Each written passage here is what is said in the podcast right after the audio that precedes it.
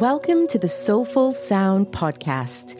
This podcast is about celebrating the leaders, teachers, and coaches who guide fellow humans to connect, heal, and discover themselves so they can express their gifts into the world. I am Simone Niles, a coach, sound healer, vocalist, and author. Thank you for being here with me today.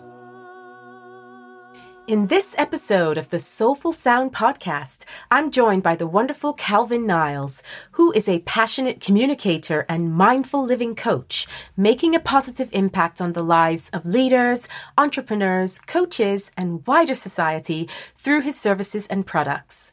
He combines the power of his experience in public speaking, coaching, and business to help people discover their voice and step into their power. One of his popular services is helping speakers create signature talks, exploit their story, and boost their personal brand. He helps people mobilize their potential, whether selling from the stage, networking, or delivering their message to large audiences. Calvin has worked with hundreds of people from leaders in large corporates to SMEs to solopreneurs and charities. Do you want to know how you can tell your story to impact your audience? In our conversation, Calvin shares the importance of telling your story, offers tips on how you can figure out what your story is and how to tell it well. He also speaks about the power of mindfulness and how you can start developing a mindful practice. Have a listen and join in the conversation. Well, I am so excited that you've decided to join me today, Calvin. Thank you so much for coming along. I'm glad to be here. You're my sister, after all. Yes. You know, I have to say that when I first thought, you know, I'm, i need to think of some really cool people to interview, I thought, I don't know if I should really interview my brother. I mean, of all people. But you know what? You've got such a wealth of knowledge and so many wonderful things to share. Um, and you create such an impact in the world that I thought, of course, why not? Why not do that? It'll be a disservice, in fact, not to have you on. So, so, well, I'm glad to be here. So yeah, thank you for thinking of me in that way. Of you know, course, of course. I know we're uh, we are brother and sister, so sometimes it just don't actually take opportunity to do things like this as often. So I'm glad. Yeah, me too. Really me too. Glad, really glad. So obviously I know you. So let me introduce you. Um, so Calvin, Calvin Niles, he's a passionate communicator and mindful living coach, making a positive impact on the lives of leaders, entrepreneurs, coaches, and wider society through his services and products. So that's beautiful. I love mm. that. And I mean, I know a lot about the work that you're doing, um, and you've got so many things to offer. You speak about mindfulness and storytelling and things like that. So I'd like to know a little bit more about what you do. Yeah, well, I mean, it's really simple. I help people to cut through the noise to get to the heart of their story using mindful techniques, uh, mindful principles, meditation, and how to really imbue their life with I guess, the right qualities and the right attitudes um, to really get to their story. Uh, this is important for me because, uh, well, as you know, um, you know, I've been through some challenges myself, and getting my story straight and then being able to tell it in in, in any uh, impactful way was um, quite a challenge. So I'm essentially sharing some of the things that I've done myself. Great. Um, to get to the heart of my story. That's good. And I mean, you you mentioned the word the words cut through the noise. Mm. What what would you say that really means? Well, I think we have a lot of head trash going on inside of our heads. More often than not, um, I would say ninety nine percent of the people that I encounter do. Um, because we believe a lot of our own thoughts, which yep. are not necessarily true. Mm. Um, and I think what the mindfulness meditation does is it helps us to detach from the thought process um, to a degree where we can get um, clarity yep. on what we're about, where we're going, what we want to say, what we don't want to say. Um, and that's what I mean by cutting through the noise. So it is that dislocation from our our our thinking essentially. Yeah, absolutely. I mean, we have so many thoughts coming through our mind at, at one, you know, in one given moment. And I know how, how often I say to clients that not all of your thoughts are true. So I think it's really important to acknowledge that and just see them for what they are and be able to then distinguish the truth from that. Um, well, well, apparently we have 50 to 70,000 thoughts a day. Oh, gosh, uh, yeah. Whether that's true or not, I don't know. But there's some research floating around out there that talks about the incessant thinking that people do. Um, and I think we've come to a place in, in, in our sort of human evolution, if you like, mm. where we think that thinking is the aim itself. Um, but uh, but thinking is the tool.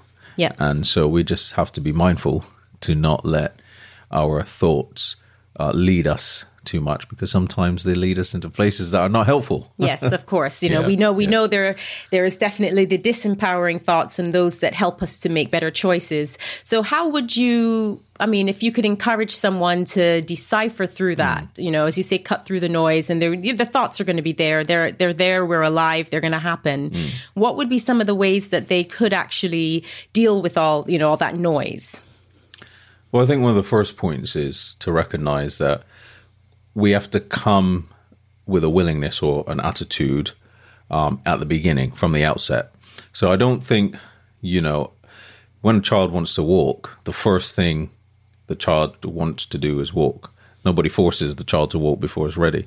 So I think there is a quality or an attitude that someone has to bring in the first place, which says, I recognize that there is a lot of head noise going on here.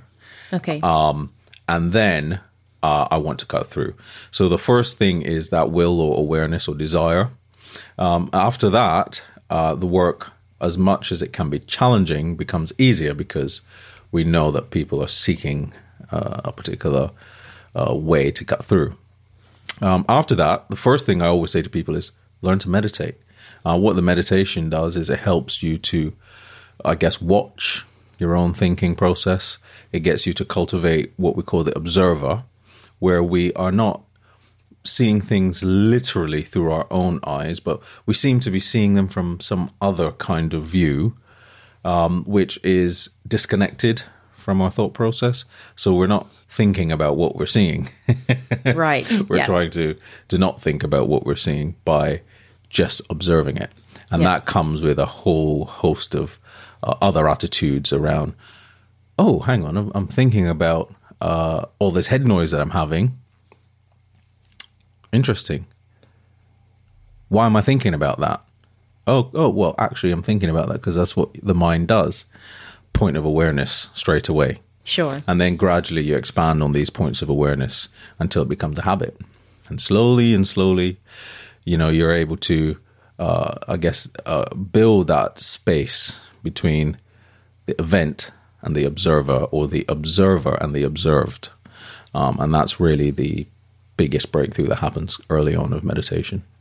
That's awesome. And would you say that, you know, carrying that practice of meditation, certainly, but carrying it outside of the practice into practical conversations or communication with yourself and others. But let's say two people having a communication, is that then helpful for them to be the observer while they're actually communicating, or is this something that you would say happens mostly in reflection? Totally live is is a brilliant opportunity to do it because I mean, let's for example say we're having a conversation right now. Mm-hmm. Um, now, it's not uncommon for a person to start thinking about what they're going to say next while the other person is still talking. Yeah, and so without cultivating the observer in everyday activity, we may not witness that and then therefore we may not be able to listen properly. Mm, yeah. And so the, having the observer in everyday activity um, is helpful to, for us to become aware of uh, patterns of behavior that we have more and more, which essentially um, helps us to know thyself better each time. Yeah, and I you know what I find interesting is that leading into you know doing these interviews and having these conversations, the one thing that I didn't want to do was stick to a script or have um, two prescribed questions because I felt that, yes, being mindful and in the moment and having opportunities to, you know, just go with the vibe and go with the flow, um, that would be so much more authentic than necessarily sticking to a list of prescribed questions. That's not to say that I didn't come prepared and mm-hmm. I don't, and I have some ideas because I know there's so much for you to offer people. I want to kind of grab as much as I can in a short space yeah, of yeah. time. But yeah, I absolutely think being able to, you know, be spontaneous, be in the moment, be mindful, and also just really having a sense of deep listening for the other mm. um, is so important in in that in that you know communication. Yeah, yeah. Uh, deep listening, it just so happens, is a favorite subject of mine because, okay. You know, look, I mean, deep listening is not only about listening to the other person; it's, it's about listening to yourself and this is a this is another way of saying being able to observe, right? Yeah. And so, so the more that we're able to observe, is a, a better we're able to listen to ourselves. Is a better we're then able to listen to others. Absolutely. Because fundamentally, our contact with people and experiences is interpreted by us. And that interpretation, what I call lens of perception, is all to do with our individual point of view or our angle or lens or whatever. And so actually deep listening, being able to really see and hear what's going on within us is what allows us to listen to others. What what what I would love to know because I know that the word mindfulness these days it's thrown around a lot. And what would you what's your definition or what's mindfulness for you personally? Mm, yeah, well that's a good one because a lot of people ask that question, what is it? I mean, there are a number of explanations and definitions, and um, you know, as as I particularly apply my own work, I try to uh, avoid labels as much as possible, only to the point that uh, that is helpful. Uh, do I like to use labels? But then I also try to be aware of their confining or limiting effect. So simply, I think the easiest way to think about mindfulness is to just think about it as being aware. Right. Okay. Purely, simply just being aware now. Um, the path of mindfulness is to heighten our awareness constantly. If you were to th- consider uh, what Western secular mindfulness teachers talk about, it is about being aware in the present moment non-judgmentally. Um, so you know, it's it's not a million miles away from being aware. Mm. Um, but that one especially talks about the non-judgmentally side. Um, is about helping us to see that we are. It comes back to these attitudes again because you know it's very easy to as soon as we become aware of something, all the head trash starts, and then we become judging about our own thoughts. But I think simply it is just about awareness, really, in the simplest terms um, and continuing to grow in awareness. Okay. And you speak about attitudes, the attitudes in, in mindfulness. Can you just talk a little bit about what those are? Mm. So, again, this comes from very much a West, Western secular mindfulness school of thought, but there are some attitudes around. Um, and interestingly, uh, this is something that I talk a lot about because I, f- I feel that the quality uh, and the attitude that anyone brings to their daily life is far more important than anything else. I mean, you can sit down and meditate all day long, right? Can't you? Right? Mm. You can sit down and meditate, and then imagine after every meditation you think that sucks. I really hated that. That was awful, or whatever. Um, then the attitude that we're bringing to it is not necessarily a constructive one. No, no. So, um, so there are such attitudes like, and they, and they're in no particular order. You know, uh, how I like to describe it is like being um, having a, a door to a house which uh, or multiple doors to a house, which doesn't matter which door you take, you still enter into this state of awareness. Right. So one door can lead to the other door, can lead to the other door, and so on. So there are such, for example, attitudes like um, non-striving, like patience, like letting go, like acceptance. Uh, two recent ones that Jon Kabat-Zinn, who's the Western father of secular mindfulness, added was generosity and gratitude. Right. Um, beginner's mind is an ancient one, which is about how can we bring this attitude of curiosity to our everyday activities in the simplest way. You know, for example, if you think you've just learned something and then you Mm. thought, oh, I know that already, maybe the question could be, do I know that? Or am I right? Yeah. What says that I'm right? You know, and these kinds of things helps to just, it's always just gradually cultivating um, uh, an attitude that is helpful and constructive to the actual practice. Sure. And I mean, in, in that example as well, that curiosity could be about taking it deeper. So it could be that you're right. It could be that you know it, but how could I take this deeper? How could I learn more? Because often I know how many times we think we know a subject matter and we're just scratching the surface. And so there's also an opportunity, always really an opportunity to take things a bit deeper with that beginner's mind, which is great because it means that you're always at the beginning. This is one of the hardest things for uh, deep thinkers or or Western thinkers to do, because as soon as we go to school, we go to university, we go to college, we learn, we learn, we learn, we learn. Then we think once we've done that, we get into the world of work, we've got all the answers, and then everything is contextualized by what we've learned. But what we've actually done there is boxed ourselves in because the boundaries have been created by Yes. what we've actually learned.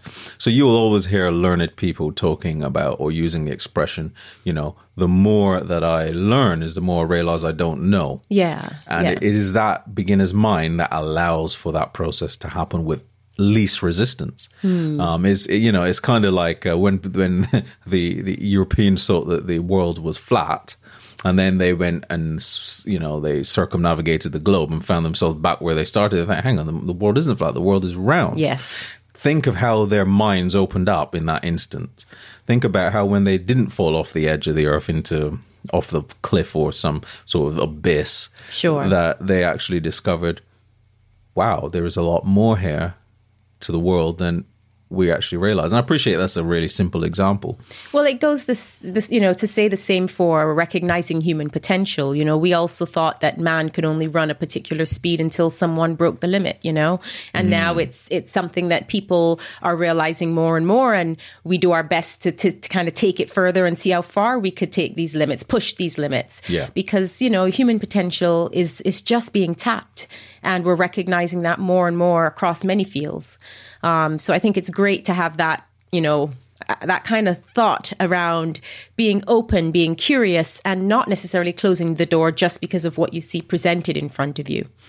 Yeah, and I'm glad you say human potential because I mean Jon Kabat-Zinn often talks about mobilizing your potential. Yeah. Um, if you go back to the spiritual teachers of mindfulness, um, there are all these you know different schools. You've you've got the major and minor wheel, or the big wheel and the small wheel uh, of mindful practice.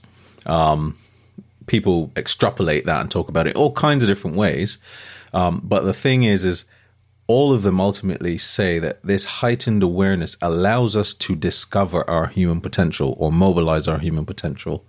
Um, that is not necessarily the end in itself. Sure. Uh, you know, there are funny stories about um, about uh, when Buddha was being challenged uh, uh, by his students about things, and and they thought they were falling off the path, and then they thought they were back on the path, and you know, oh, I want to be enlightened, and this, that, and the other. And, and Buddha actually said to him, um, legend would have it because I wasn't actually there. But, uh, You weren't? legend, legend would have it that he, you know, he said the the the the real meat and principle of walking on the path is awareness itself. That's it. Yeah. Is awareness itself. All these other goals are byproducts of the awareness. The That's it. actual awareness is really the, the the the thing. So this is why the meditation practice, whether it's amazing or not amazing, is fine. Yeah. You know, a lot of people think, oh, I need to have a blissful experience and so on. And this is why I think it's so empowering with the story work, because a lot of people who want to tell their story want to do it for for um, marketing reasons, which is great because people want to be able to sell themselves into the world in the best possible way Of course. Yeah. what sometimes happens is they realize that actually i guess what one of the benefits of using this tool to help people get to their to the heart of their story is that they can reframe their story in the first place in the first instance so this is to look at their experiences uh, from a new uh, angle or new lens something that's much more constructive and reflective of these attitudes. But then at the same time, um, they actually get a step closer to letting them go as well.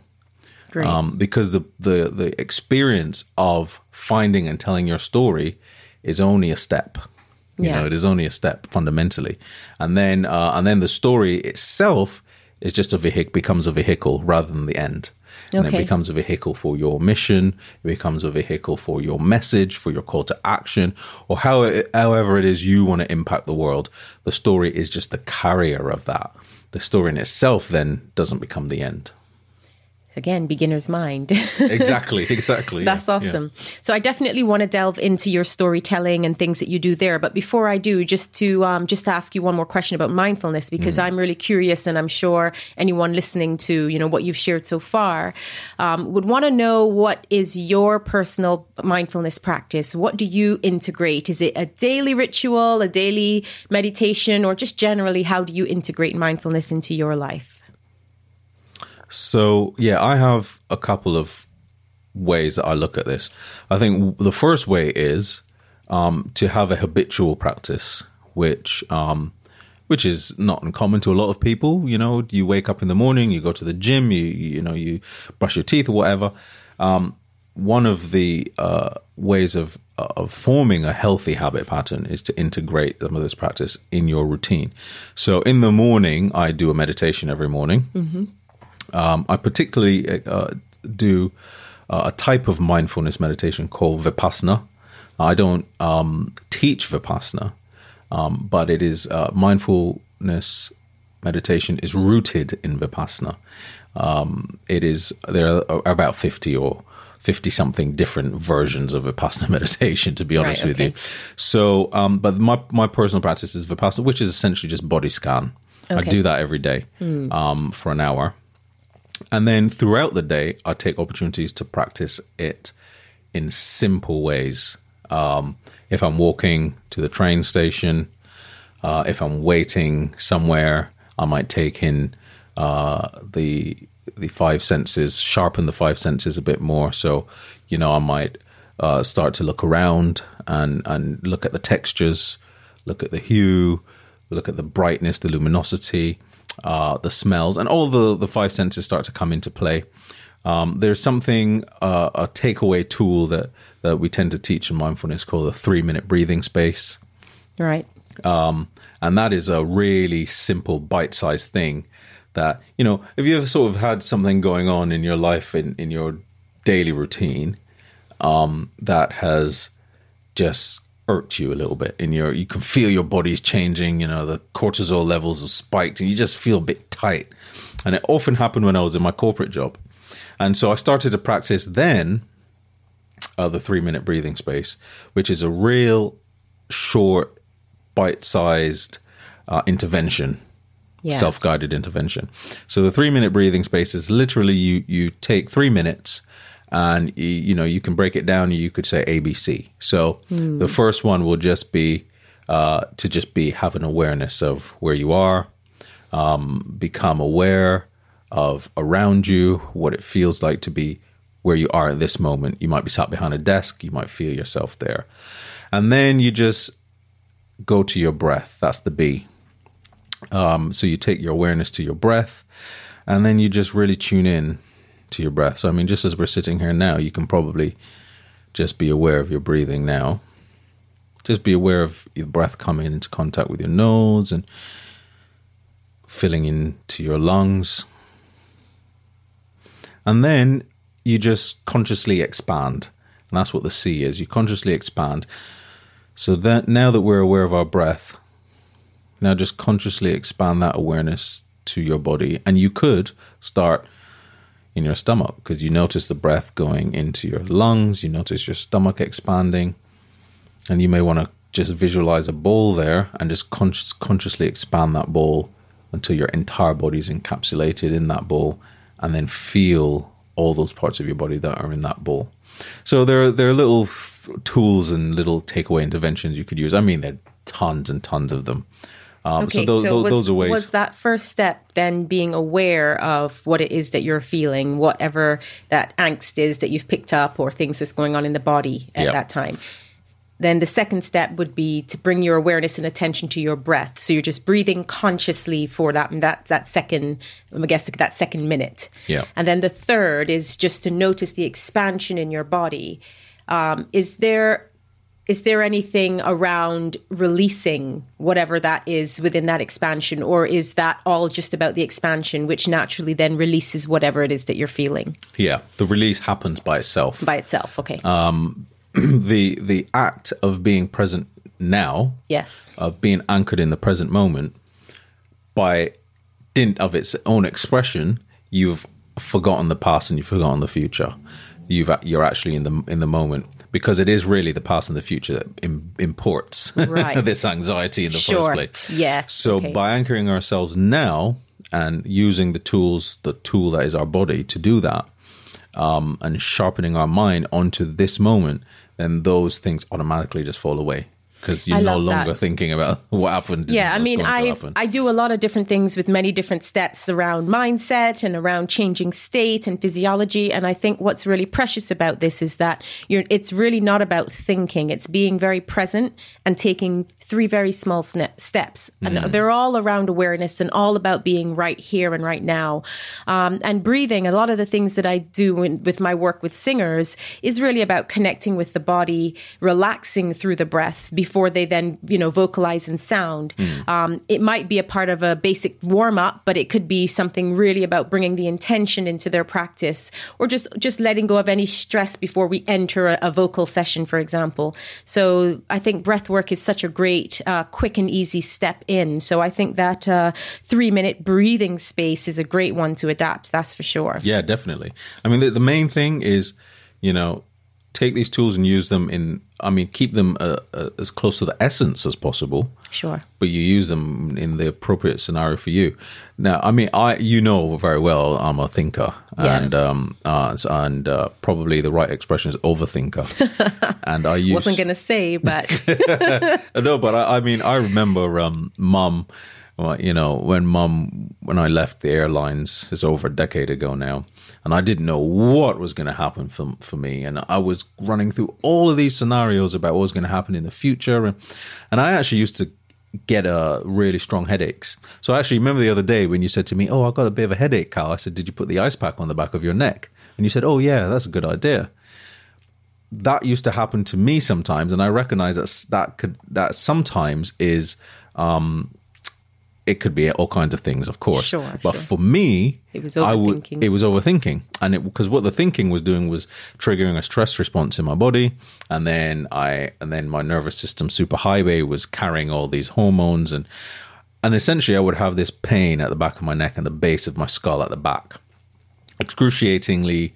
I mean, it, it was excruciating is probably uh, misleading because it, that would that seems like sharp, but it was like a strong, dull ache. right.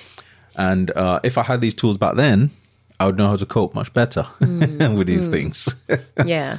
you know, so it's, it's, it is really about being able to use very, very, very simple things in everyday life. If you've got the attitude, which is why I always start with the attitudes.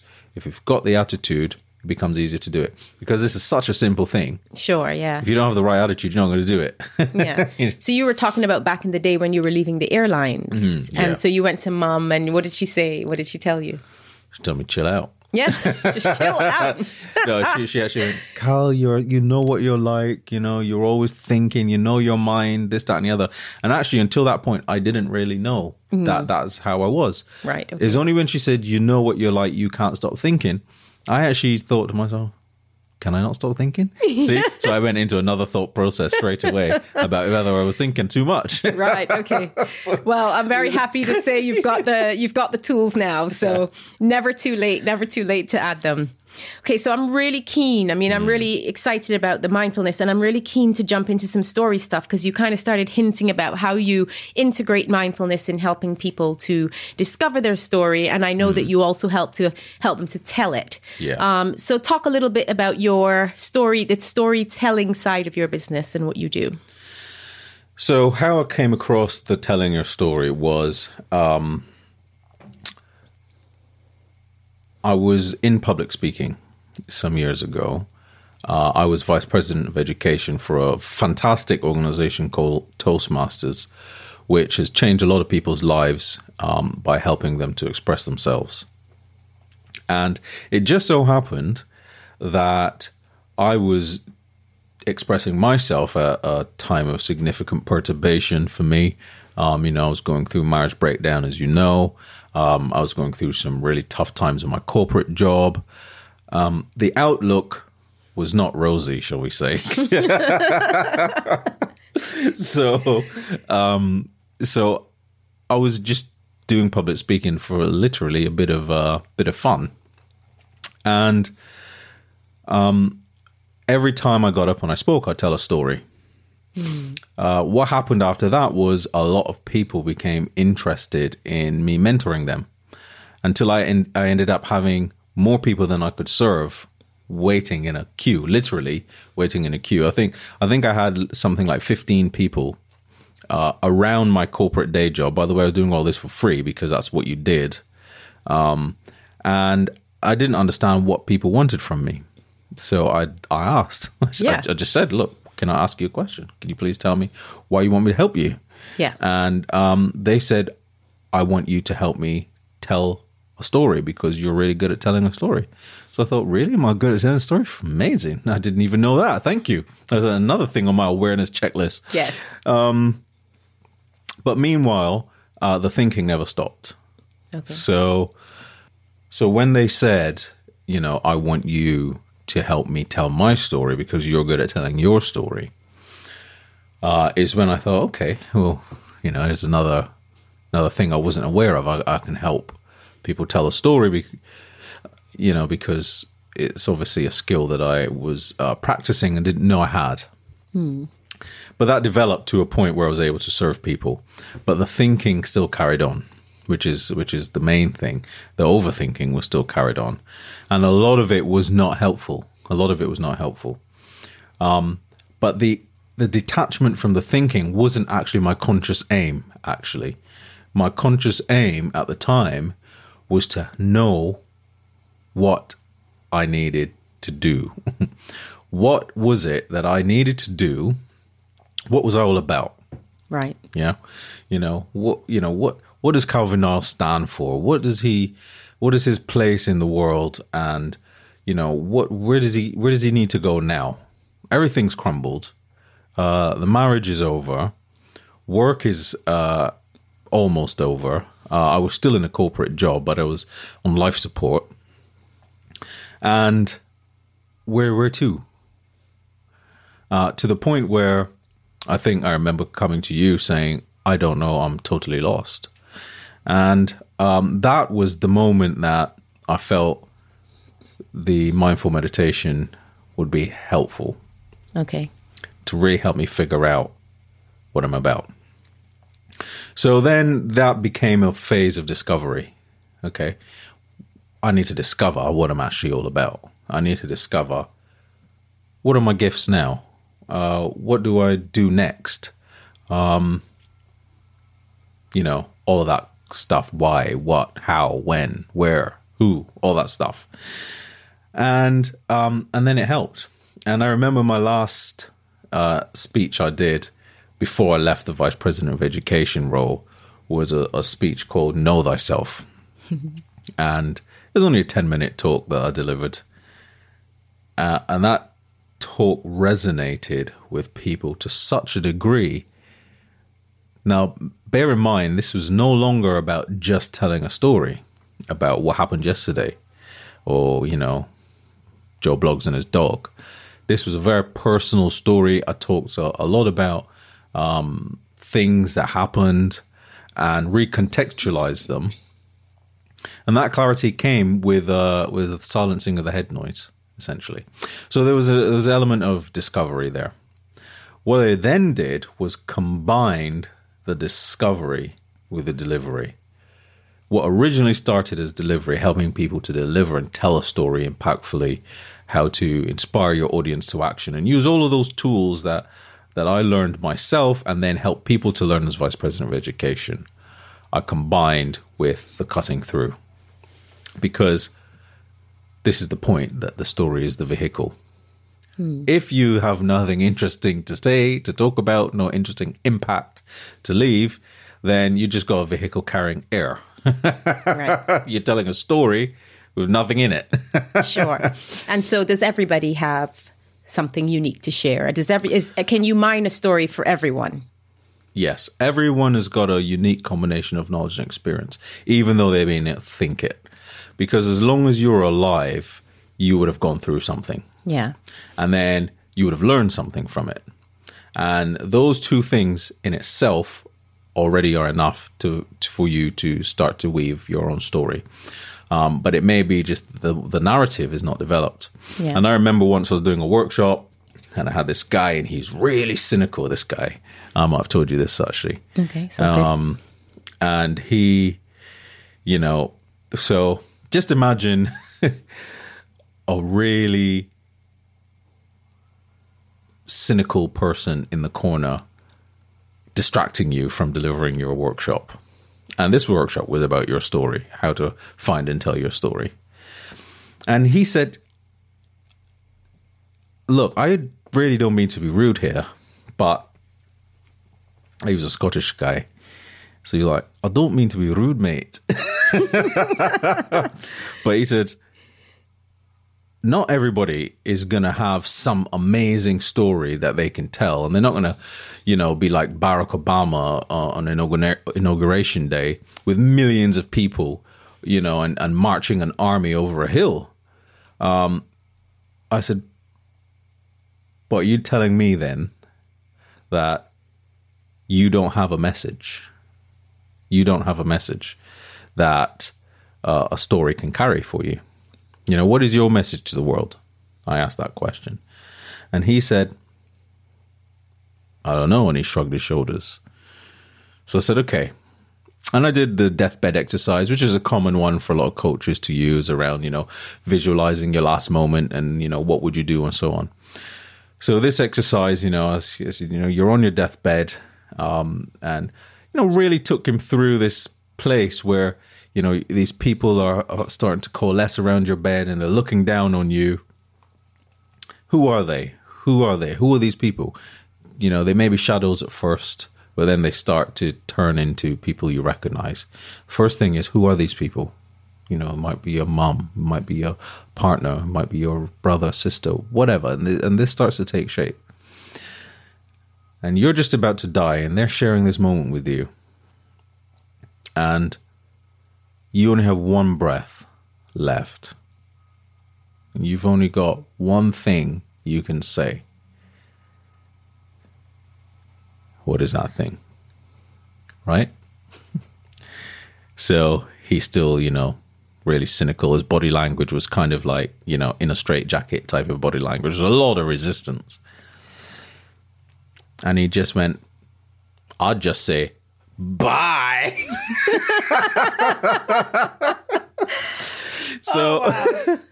so you know, but I said, well, there you go. Um, you know, what is actually happening there is you do have a key message, which is part of your story, which is that people just need to lighten up, or people need to not take things so seriously, or people just need to have a bit more fun, or whatever. Put it however you want.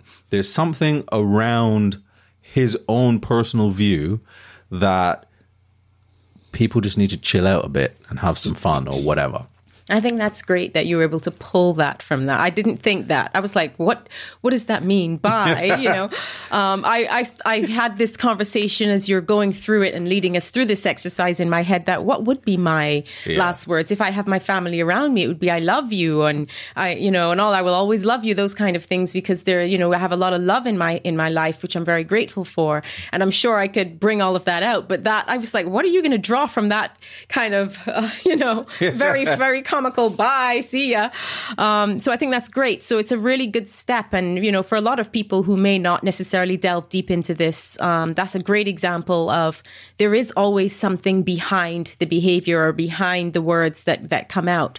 And I think what what's very interesting for me, um, as you spoke about your story and how you began storytelling, um, is that you came to a place where you know you had a lot of things going on in your life around your marriage, breakdown of your marriage, as you said, and work, and um, you were able to come to a place of acceptance, which I know you spoke about is one of the attitudes in, in, in the mindfulness practice, but also acknowledging where you were at that time. As you said, you came to me and said, Look, I'm just lost. As opposed to thinking you needed to have all the answers, you just acknowledged where you were in that present moment. Um, and leading on from there, being able to then deliver that that speech or that talk to your, um, you know, to the members of this association and talk about know thyself, and it, it really talks about um, being able to be vulnerable because to share something personal. You know, as you said, rather than what happened yesterday and what I might do in, you know, in the next job interview or whatever, you're taking it to a personal level, which I think is really precious. And um, not everyone is able to necessarily go into that. So, how do you guide people through that vulnerability and being able to be, I suppose, authentic with whatever their story is? So this is where the uh, what the key attitude of non-judgment comes in to play, uh, because most people say, "Oh, but I don't know what my story is," and then after that they say, "Well, no one wants to hear my story anyway," and then after that they say, "I've not been in a plane crash or you know lost a limb or you know had some miraculous turnaround from being a paraplegic to now you know flying um, um, gliders or whatever it might be." And the point is, is that people discredit their own experience through the uh, judgmental voice in their head. So the, the the one of the first things is distancing yourself from that noise, which is why the meditation is so helpful. Then we can actually have a normal conversation around that when we're on the coaching journey. Uh, as we're talking right now, we might say, "What have you reflected and seen?" Well, I've noticed as I was writing this story, I started to cringe. Somebody might say, I started to think, "Oh, well, you know, no one wants to hear this." Okay, but what have you seen now? What now that we're growing in awareness, what happens is people then start to see that they're actually judging themselves. Yeah. So then another attitude uh, um, or another effort towards um, relinquishing the judgment helps people to free themselves from that. And there, there, then it becomes easier uh, to uh, be vulnerable, and hence the, the why I call it the vulnerability paradox, because it's paradoxical in the sense that you are becoming more vulnerable, which by the dictionary definition means uh, opening yourself to the potential to being hurt or harmed. But actually, the fact that you've chosen to be vulnerable and you've cultivated this attitude of acceptance, self acceptance, and non judgment is that you actually don't care whether you're hurt or, or, or harmed. And um, the likelihood is that you aren't because you don't care what everybody thinks. Yeah, that's, that's so it's a paradox in the Yeah. sense that, Yeah. you know, what other people think actually doesn't matter.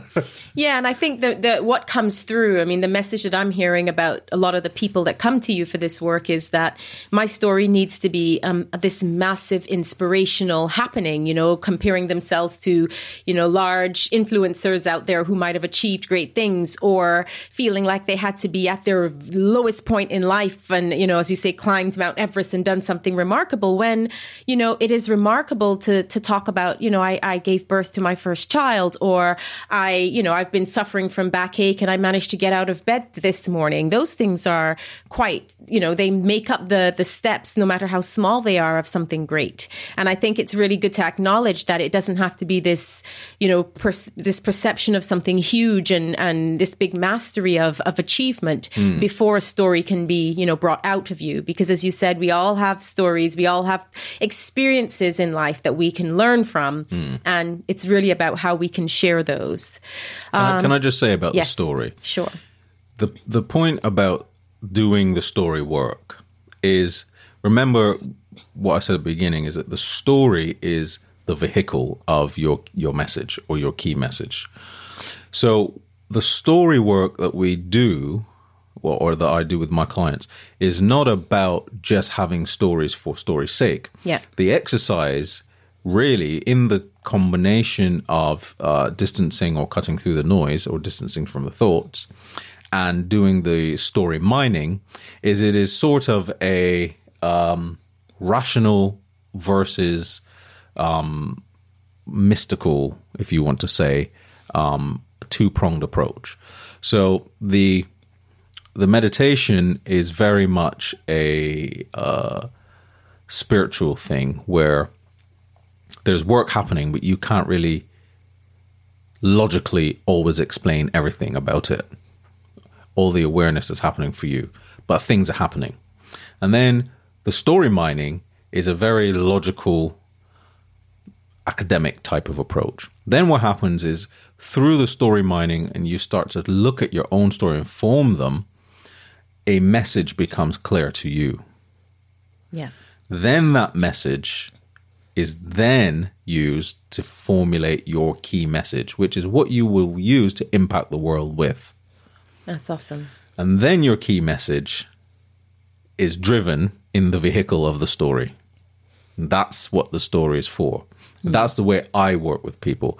So we're not just doing entertainment stories here. Sure. Yeah. Um, and uh, a lot of people come to that realization very early on because on some level they actually know that, that, that they don't want to do an entertainment story, but they just don't understand that they don't want to do an entertainment story. yeah. Yes, I've had uh, many people over the years come to me for vocal coaching when really what they wanted was sound healing or, you know, life coaching or things like that. So I completely understand that Yeah. that entry in sometimes consciously or unconsciously is not quite what they, you know, they're looking for. Yeah, that's where the where- that's really where the real work gets done.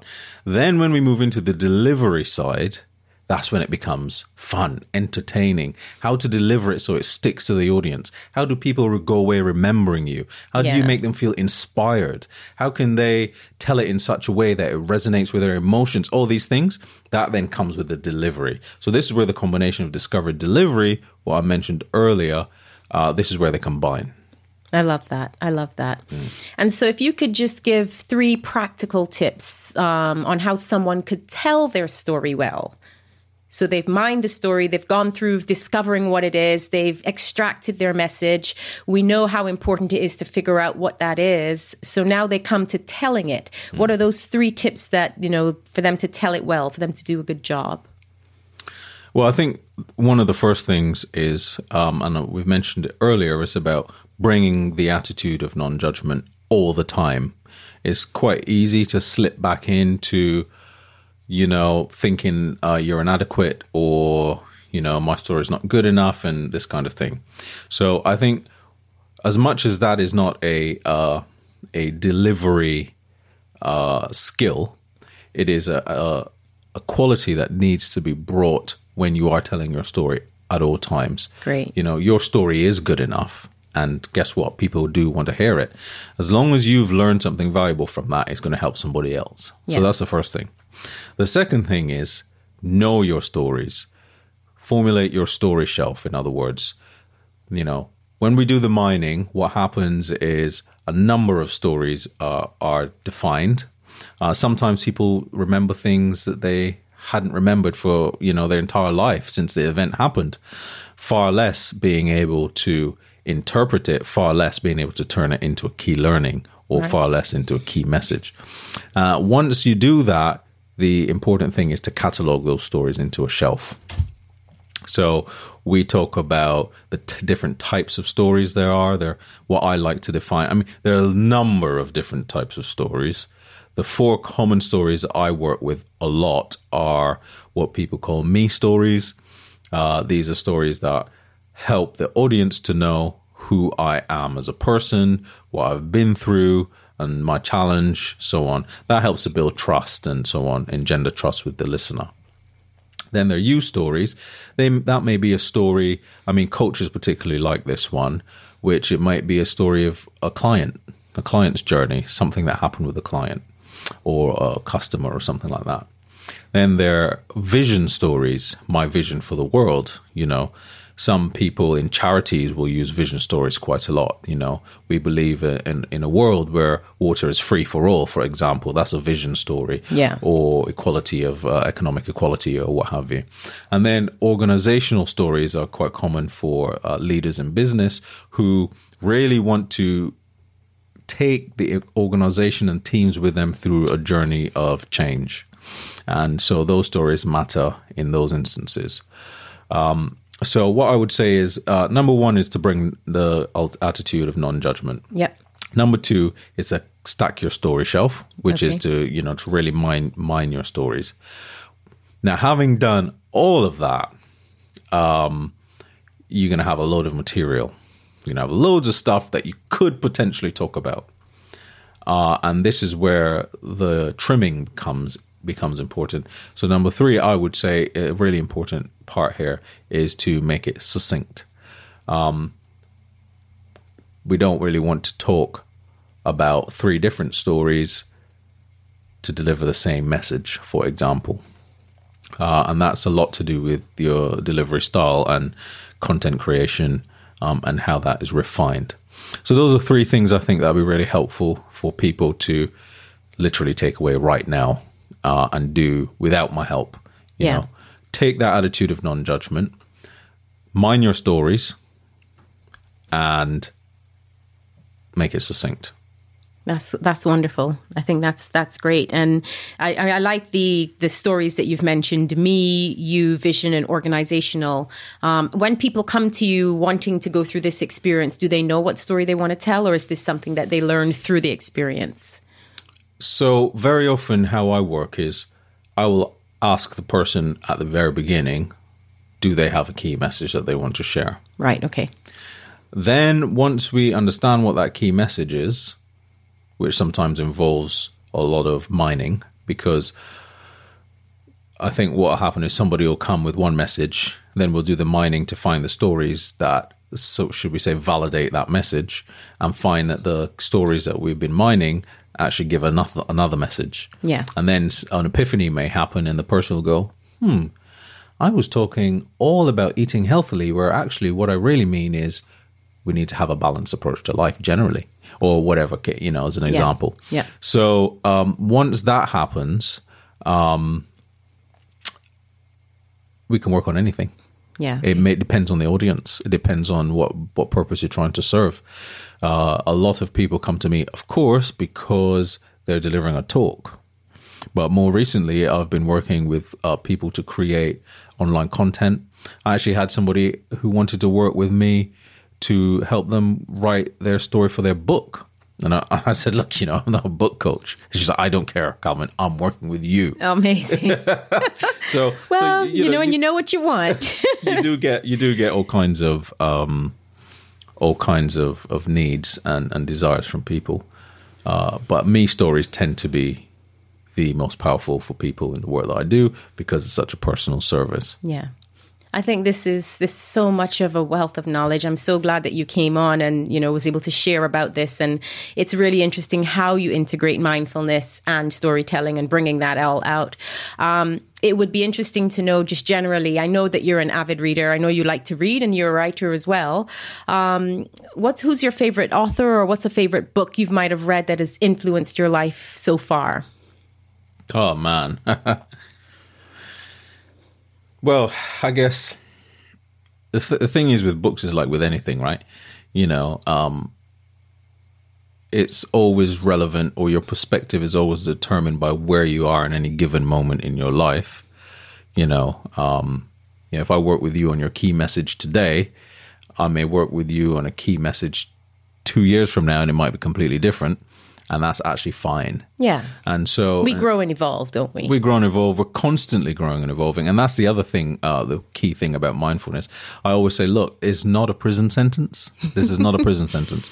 One thing that all mindfulness uh, teachers always talk about, particularly Buddhist uh, mindfulness practitioners, is um, what the ancient Sanskrit or Pali word is uh, anicca, which means changing, constantly changing. And if we can accept that things are always constantly always changing um, then we never actually feel imprisoned by anything. So I think with with that in mind, um, some of the books that come to my mind now are um, by Letting Go by David Hawkins. Okay. He he is a um, spiritual teacher and researcher. He's an ex psychiatrist who um, went on a spiritual journey, and and boy, do I can I say it's uh, he's his writing is very impactful. It has been for me, especially at the time of intervention. Um, another one of, of, his books is uh, Power versus Force, um, and he really sets out very clearly the difference between power and force and how when you are getting in touch with yourself and you're and getting in you know know when you do know yourself or know thyself then you are in power. And when you're fighting against something or trying to force anything to happen then you're in force and, and power wins every time. Uh, I know interestingly at the end of that book he also in one chapter manages to describe the enti- entire enlightenment journey in about five minutes. So that's quite wow. interesting. well, just just go just, and get that just last read chapter twenty four right, of read, Power yeah. versus Force. That's it. Don't do anything else. You're good. I love that. Well, you said succinct, right? It's that's it. Exactly. Less is, less is, less more. Is more. It's less. Is more. That's awesome. Um, okay, so I just what inspires you generally? What what do you say is a big source of inspiration for you? And again, with with us talking about what you've just said in mm. terms of right now in your life, you know, or you know, I'm happy for you to talk about something in the past, but mm. certainly, what's inspiring right now for you? Um. Hmm. Sorry, my mind is uh, still in the books. Yes. Um, now that now you got me on, on a roll. Um, what inspires me. So I tend to get um, inspired in when I'm doing stuff. Uh, I tend to get inspired when I'm exercising, um, after meditation, or after quite a nice long rest. I can't say specifically that, oh, I actually listen to this song to get inspired or, you know, mm-hmm. stuff like that. Of course, reading is very inspiring. I tend to go for walks um, it became a, a, a, pastime of mine when I moved uh, into Weybridge by the river, and I used to walk there. And I tend to get a lot of inspiration when I go for walks in the forest. And I think we're going for a walk next week, aren't we? Yes, we are. I can't wait. So yeah, so um, I tend to get inspired. In, I guess uh, what's the word I'm looking for? Spontaneously. Yeah, spontaneously.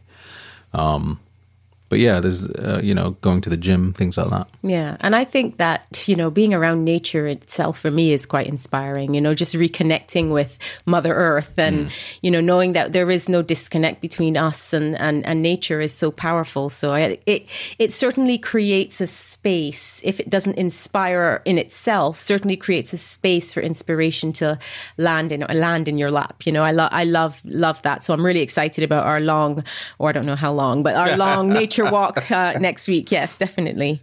Um, so I know that you have. Uh, an ebook available on Amazon. So I do want to just talk very briefly about that. It's a mm. complimentary ebook um, called An Unfinished Mosaic Life Lessons from a New Perspective. And that's obviously written by you, Calvin.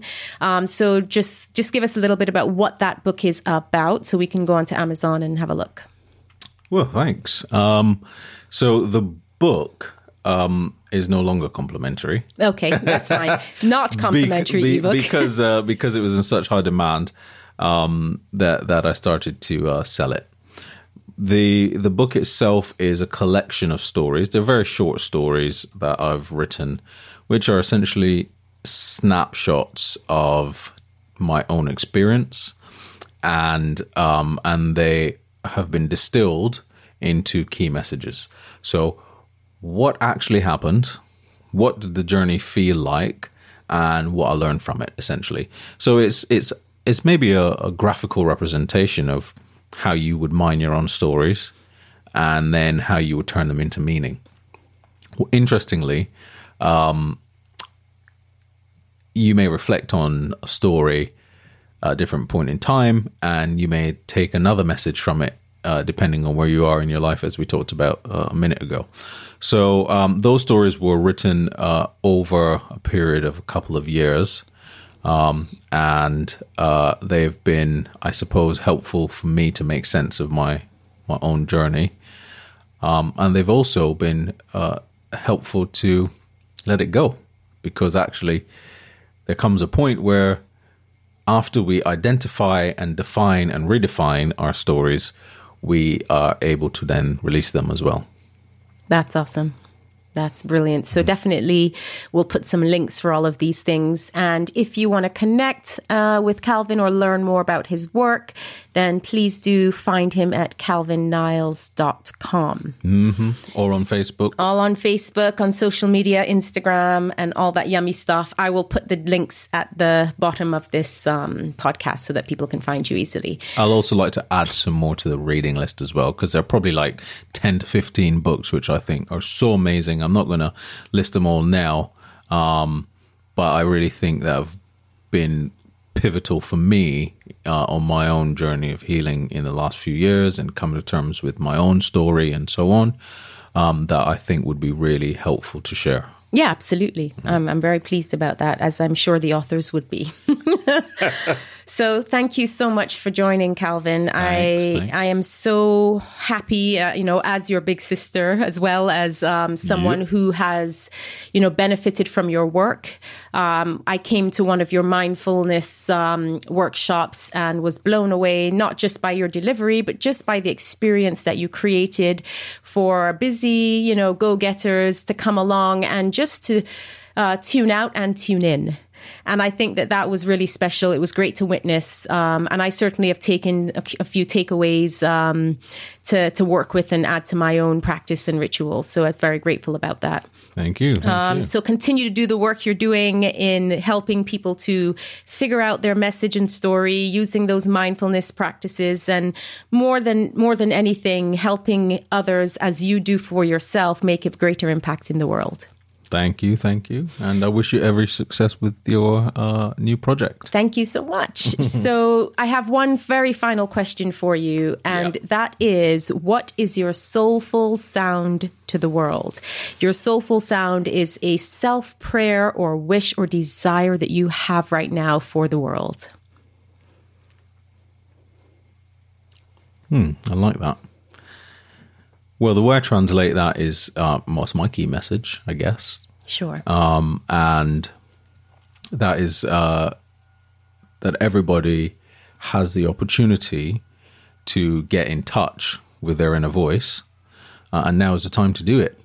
essentially, so my prayer or wish or desire would be for everyone to take the opportunity to know thyself.